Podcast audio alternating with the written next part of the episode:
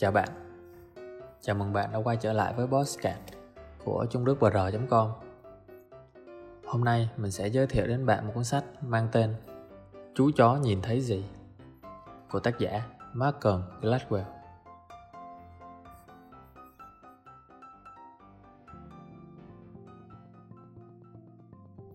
Cesar Milan và những động tác chế ngự. Cesar Milan điều hành trung tâm tâm lý khuyển trong một tiệm cơ khí ô tô cải tạo, nằm trong khu công nghiệp vùng Nam Trung, Los Angeles. Phía sau một hàng rào móc xích cao màu xanh lục là khoảng sân xi măng rộng rãi, và ở mọi nơi trên sân đều góp mặt các chú chó. Cesar đón nhận những con chó phiền toái của mọi người. Anh giữ chúng ở lại và dẫn dắt chúng hòa nhập vào bầy đàn. Anh không có cách rèn luyện chính thức nào cả anh có được những điều bây giờ khi anh lớn lên ở Mexico trong trang trại của ông nội anh tại Sinaloa. Khi còn là một đứa trẻ, anh đã được gọi là cậu nhóc khuyển, được quan sát và học tập cho đến khi anh cảm thấy anh có thể thâm nhập vào đầu óc của một con chó. Ngay lúc này, tôi có 47 con chó. Cesar nói. Anh mở cánh cửa và chúng sồng sọc chạy tới. Một đám cẩu lộn xộn lớn và nhỏ. Caesar đứng chính giữa cả bầy chó, lưng anh thẳng băng và vai anh vuông vắn. Đây là khoảng sân nhà tù, nhưng nó là khoảng sân tù yên bình nhất trong toàn vùng California. Toàn bộ vấn đề ở đây là mọi thành viên đều phải điềm tĩnh, ngoan ngoãn nghe lời bất kể ra sao. Anh nói. Những gì anh đang chứng kiến ngay lúc này là một bầy chó có lối suy nghĩ giống nhau Cesar Milan chính là nhân vật dẫn của người thần hóa khuyển trên kênh truyền hình National Geographic. Trong mỗi tập, anh lại bước vào giữa một đám hỗn loạn khuyển cẩu và rồi để lại sau lưng cảnh bình an yên ắng. Anh chính là vị giáo viên mà chúng ta đều đã từng gặp. Người có thể bước vào một phòng học lố nhố những đứa trẻ huyên thuyên, láo nháo, làm tất cả phải im phăng phắc và cư xử biết điều. Phía sau trung tâm tâm lý khuyển, giữa hàng rào với những bức tường của các tòa nhà liền kề, Caesar đã xây dựng một đường chạy cho chó. Đám chó nhìn thấy Caesar tiến gần đến cổng sau, thế là chúng chạy, hướng về phía anh, đầy háo hức đợi chờ, chen chúc nhau qua cánh cổng hẹp. Caesar có một chiếc túi quàng qua vai, đựng đầy bóng tennis và cả một cây gậy gấp bóng dài bằng nhựa. Anh thọc cây gậy vào túi gấp ra một trái bóng và quăng nó về phía bức tường của nhà kho kế bên. Cả tá cậu khuyển lồng lên trong cơn truy kích phá phách. Caesar xoay tròn và ném một quả bóng khác và hướng ngược lại.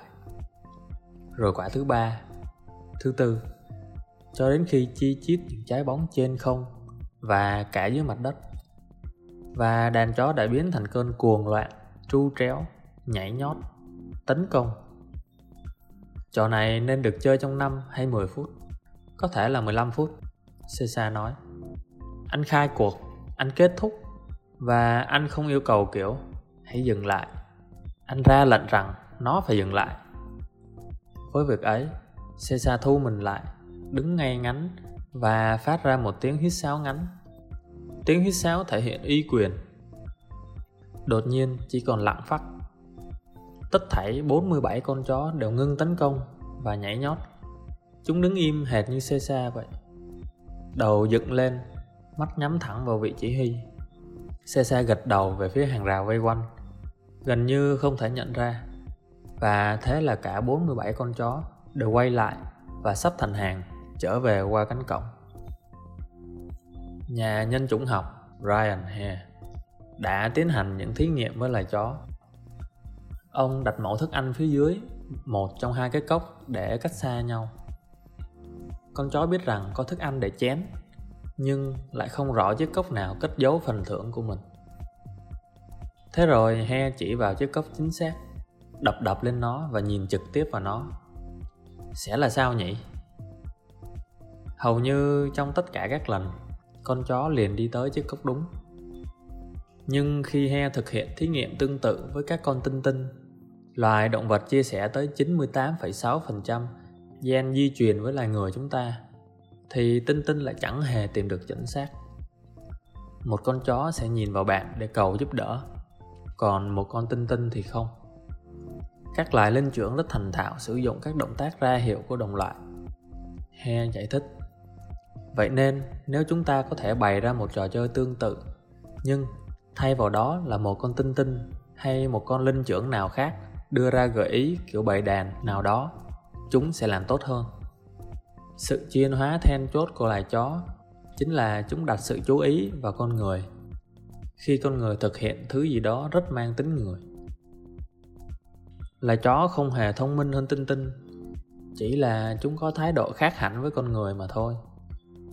Loài chó hứng thú với con người lắm, hứng thú đến độ ám ảnh đấy. Đối với một con chó, bạn chính là một trái bóng tennis khổng lồ biết đi. Một con chó quan tâm một cách sâu sắc xem cơ thể bạn đang ngã về hướng nào, đằng trước hay đằng sau.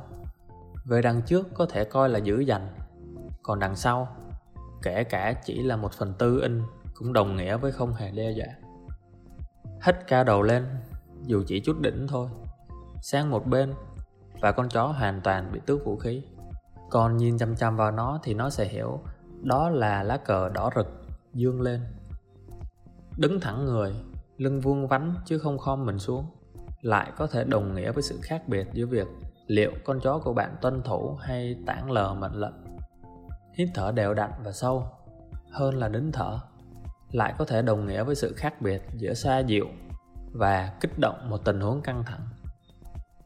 Nhà tập tính học McConnell giảng dạy tại Đại học Wisconsin nói con mắt mở tròn với đồng tử giãn ra là dấu hiệu của sự tỉnh thức và giữ dành cao độ ở một con chó. Tôi tin là chúng dành sự chú ý vô cùng lớn đến yếu tố khuôn mặt của chúng ta, thư thái ra sao và các cơ mặt giãn ra như thế nào. Bởi vì với chúng, đó là một ám hiệu rất lớn cho nhau. Liệu hàm có thoải mái không? Miệng có hơi mở rộng và rồi cả cánh tay nữa. Chúng cực kỳ để tâm chú ý xem cánh tay của chúng ta đặt ở đâu. Trong cuốn sách, đầu bên kia của chiếc dây dắt, McConnell đã giải mã một trong những mối tương tác phổ biến nhất giữa người và chó. Cuộc chạm trán giữa hai con vật bị dắt dây trong một cuộc đi dạo. Đối với chúng ta, đấy chỉ là chuyện hai con chó dòm ngó lẫn nhau mà thôi. Còn với tác giả, đó lại là chuyện hai con chó dòm ngó lẫn nhau sau khi ước lượng những vị chủ nhân tương ứng của chúng trước đã. Các chủ nhân thường lo lắng không biết lũ chó sẽ làm thân với nhau ra sao. Bà viết. Và nếu bạn quan sát họ thay vì lũ chó, bạn thường sẽ để ý rằng hai con người ấy sẽ nín thở và mở tròn mắt, miệng với biểu hiện báo động. Vì những hành vi này chính là biểu hiện của gây hấn xúc phạm trong văn hóa khuyển. Nên tôi nghi ngại rằng chính con người lại đang ra hiệu xung đột một cách không chủ ý. Nếu bạn khuất đại điều này bằng việc siết chặt dây dắt như rất nhiều vị chủ nhân thường làm, thì có thể bạn thực sự sẽ khiến lũ chó lao vào tấn công nhau. Thử nghĩ mà xem, lũ chó đang trong cuộc chạm trán tập thể căng thẳng, được vây quanh bởi sự ủng hộ từ băng nhóm của mình với việc con người hình thành một khu vực căng thẳng, ánh nhìn chằm chằm ngạt thở xung quanh chúng. Tôi không biết có bao nhiêu lần tôi đã nhìn thấy lũ chó hướng ánh mắt về phía khuôn mặt lạnh tanh của các vị chủ nhân và rồi bắt đầu cáu bảnh với con kia. Trong chương trình người thuần hóa khuyển, có lần xe xa đã gặp một con giống Chihuahua có tên Bandit. Chủ nhân của nó là Lori một người đàn bà có gương mặt trái xoan với đôi mắt to. Bandit bị mất kiểm soát, đe dọa khách khứa và hầm hè lũ chó. Đã có ba người huấn luyện phải bó tay với việc đưa nó vào quy củ. Lori ngồi trên chiếc giường kỹ trong phòng khách khi trò chuyện với Cesar. Bandit chém chệ trên đùi cô. Cậu con trai chạc thiếu niên của cô, Tyler, ngồi ngay bên cạnh. Khoảng 2 tuần, sau lần tới phòng khám thú y, nó bắt đầu bị rụng nhiều lông lắm. Lori kể. Khi mua Bandit, Lori được đảm bảo rằng nó là một con chó chuẩn nòi. Cô kể lại. Nhưng cô đã kiểm tra huyết thống và biết được rằng Nó thực ra xuất thân từ một trại nhân giống chó. Nó chẳng có chút liên hệ nào với người hết. Cô kể tiếp. Lúc nói, bàn tay cô khẽ khàng bao bọc lấy bandit. Thằng bé sẽ nép mình vào trong áo tôi và áp đầu ngay trên tim tôi đây. Và cứ ở đó. Đôi mắt cô ngây ngấn. Vậy chồng chị cũng hợp tác chứ? Cesa hỏi. Nó là nhóc con của tụi tôi. Thằng bé cần phải được chăm chút và giúp đỡ. Lúc nào nó cũng sợ sệt, co ro. Thế chị còn cảm thấy cần phải thấy thương xót nó nữa không? Có chứ, nó đáng yêu lắm. Cesa cơ hồ kinh ngạc. Anh không biết tại sao Lori lại cảm thấy phải thương xót cho con chó của mình. Lori cố gắng giải thích. Nó nhỏ quá mà lại bơ vơ chẳng thể tự lo liệu. Nhưng chị tin rằng nó chẳng thể tự lo liệu sao? Lori vẫn đặt tay mình lên trên con chó, vuốt ve nó. Tyler nhìn vào Cesa, nhìn vào mẹ mình, và rồi dõi xuống Bandit. Bandit căng thẳng. Tyler quờ qua để chạm vào con chó. Và Brandit nhảy ra khỏi vòng tay Lori và tấn công cậu bé. Sủa ính ỏi, cánh táp và gầm ghè. Tyler bị giật mình, nhảy vọt lại. Lori hoảng sợ quá, vươn ra và đây là điểm mấu chốt. Tràn tay qua Bandit với cử chỉ âu lo, nựng nịu và nhắc nó trở lại lòng mình. Tất cả xảy ra trong phút chốc. Cesar đứng dậy, tránh chỗ cho chú. Anh nói, ra hiệu cho Tyler dịch sang một bên. Quá đủ cho những con chó tấn công người mà con người lại không thực sự chặn nó lại. Vậy nên nó chỉ càng lúc càng trở nên tự yêu chuộng bản thân Cái gì cũng khăng khăng về mình Nó sở hữu cô đấy Cesa sắp nổi giận Hình như cô đang thiên vị con chó Và mong là không phải thế Nếu Tyler đá con chó Cô sẽ chỉnh đốn thằng bé ngay. Con chó thì cắn con trai cô. Thế mà cô lại chẳng dạy cho nó cứng cỏi ra hồn. Hai năm rõ mười như thế Mà tại sao cô vẫn không hiểu? Bandit lo lắng. Nó bắt đầu lùi lại trên trường kỹ. Nó bắt đầu sủa. Caesar ném cho nó một cái nhìn từ đôi mắt. Bandit chùn lại. Caesar vẫn tiếp tục nói. Bandit bước về phía Caesar Caesar đứng lên. Tôi phải chạm vào. Anh nói. Và anh thọc qua anh địch một cú mạnh bằng khủy tay. Lori trông thật khiếp sợ. Caesar cười đầy hoài nghi. Chị định bảo là nó đụng chạm vào chúng ta thì không sao. Chứ ta đụng vào nó thì không ổn chứ gì? Anh hỏi. Lori rướn người về phía trước, tỏ vẻ phản đối. Giờ đây trong cơn tức giận, Anh nói với cả phòng. Không ít gì đâu. Đây là một ca không đi đến đâu cả. Bởi vì vị chủ nhân không muốn cho phép những điều Bạn vẫn thường làm với con cái mình. Phần khó khăn nhất đối với tôi Chính là ông bố hoặc bà mẹ lựa chọn chó cưng thay vì cậu con trai mình. Khó cho tôi quá. Tôi yêu lũ chó. Tôi là người thần hóa chó cơ mà. Bạn làm theo những gì tôi nói ư? Nhưng tôi sẽ không bao giờ lựa chọn con chó thay vì thằng con trai mình anh ngừng lời. Anh đã nói đủ rồi. Có lẽ đã là quá nhiều lời. Người ta vẫn hay nói, ta yêu người. Mà cái chạm nhẹ đi kèm lại chẳng mang nghĩa ta yêu người. Người ta vẫn nói, thế thế. Với những cử chỉ chẳng hề êm ái. Người ta nói, ta là mẹ của con. Trong khi hướng vào một con chihuahua thay vì máu mũ ruột rà của chính mình. John Taylor đanh lại Lori xoay xỏa âu lo trên chỗ ngồi Bandit gầm gà Cesar quay sang con chó và nói Và mọi người im phăng phắc Ban đầu khi thấy cuốn sách, chú chó nhìn thấy gì?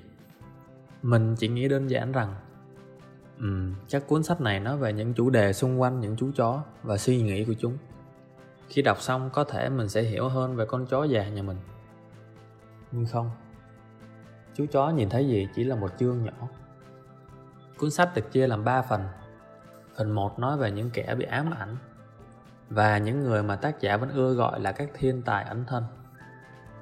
Phần 2 được dành cho những học thuyết, những cách tổ chức kinh nghiệm. và phần 3 là về những suy ngẫm về những tiên đoán phán xét của chúng ta về người khác làm cách nào chúng ta biết được ai xấu xa ai tháo vát hay đặc biệt giỏi giang hơn người khác trong một lĩnh vực nào đó. Tác giả sẽ đưa bạn phiêu lưu qua rất nhiều câu chuyện thú vị, chỉ cho bạn thấy những góc khuất trong xã hội. Bạn sẽ biết mù tạt giờ đây xuất hiện với rất nhiều chủng loại, nhưng tại sao cái chụp vẫn nguyên si y dạng? Bạn sẽ biết những điều về sức khỏe phụ nữ mà cha đẻ của thuốc ngừa thai không hề biết. Cuốn sách là tập hợp những bài viết mà tác giả tâm đắc nhất đã được đăng trên tờ The New Yorker nơi ông trở thành cây viết chủ đạo từ năm 1996. Với mong muốn ban đầu của mình khi đọc cuốn sách này, thì mình vẫn chưa biết được lý do tại sao mỗi lần mình đi đâu về, cứ mở cửa cổng ra là con chó già nhà mình lại ngậm một chiếc lá chạy lại chỗ mình nhưng mình biết được một thứ khác, đó là mọi hành động và cảm xúc của mình đều ảnh hưởng tới hành động của chú chó nhà mình và dù có chuyện gì xảy ra thì cậu vàng vẫn sẽ luôn ở cạnh và bảo vệ mình. Cảm ơn bạn đã lắng nghe.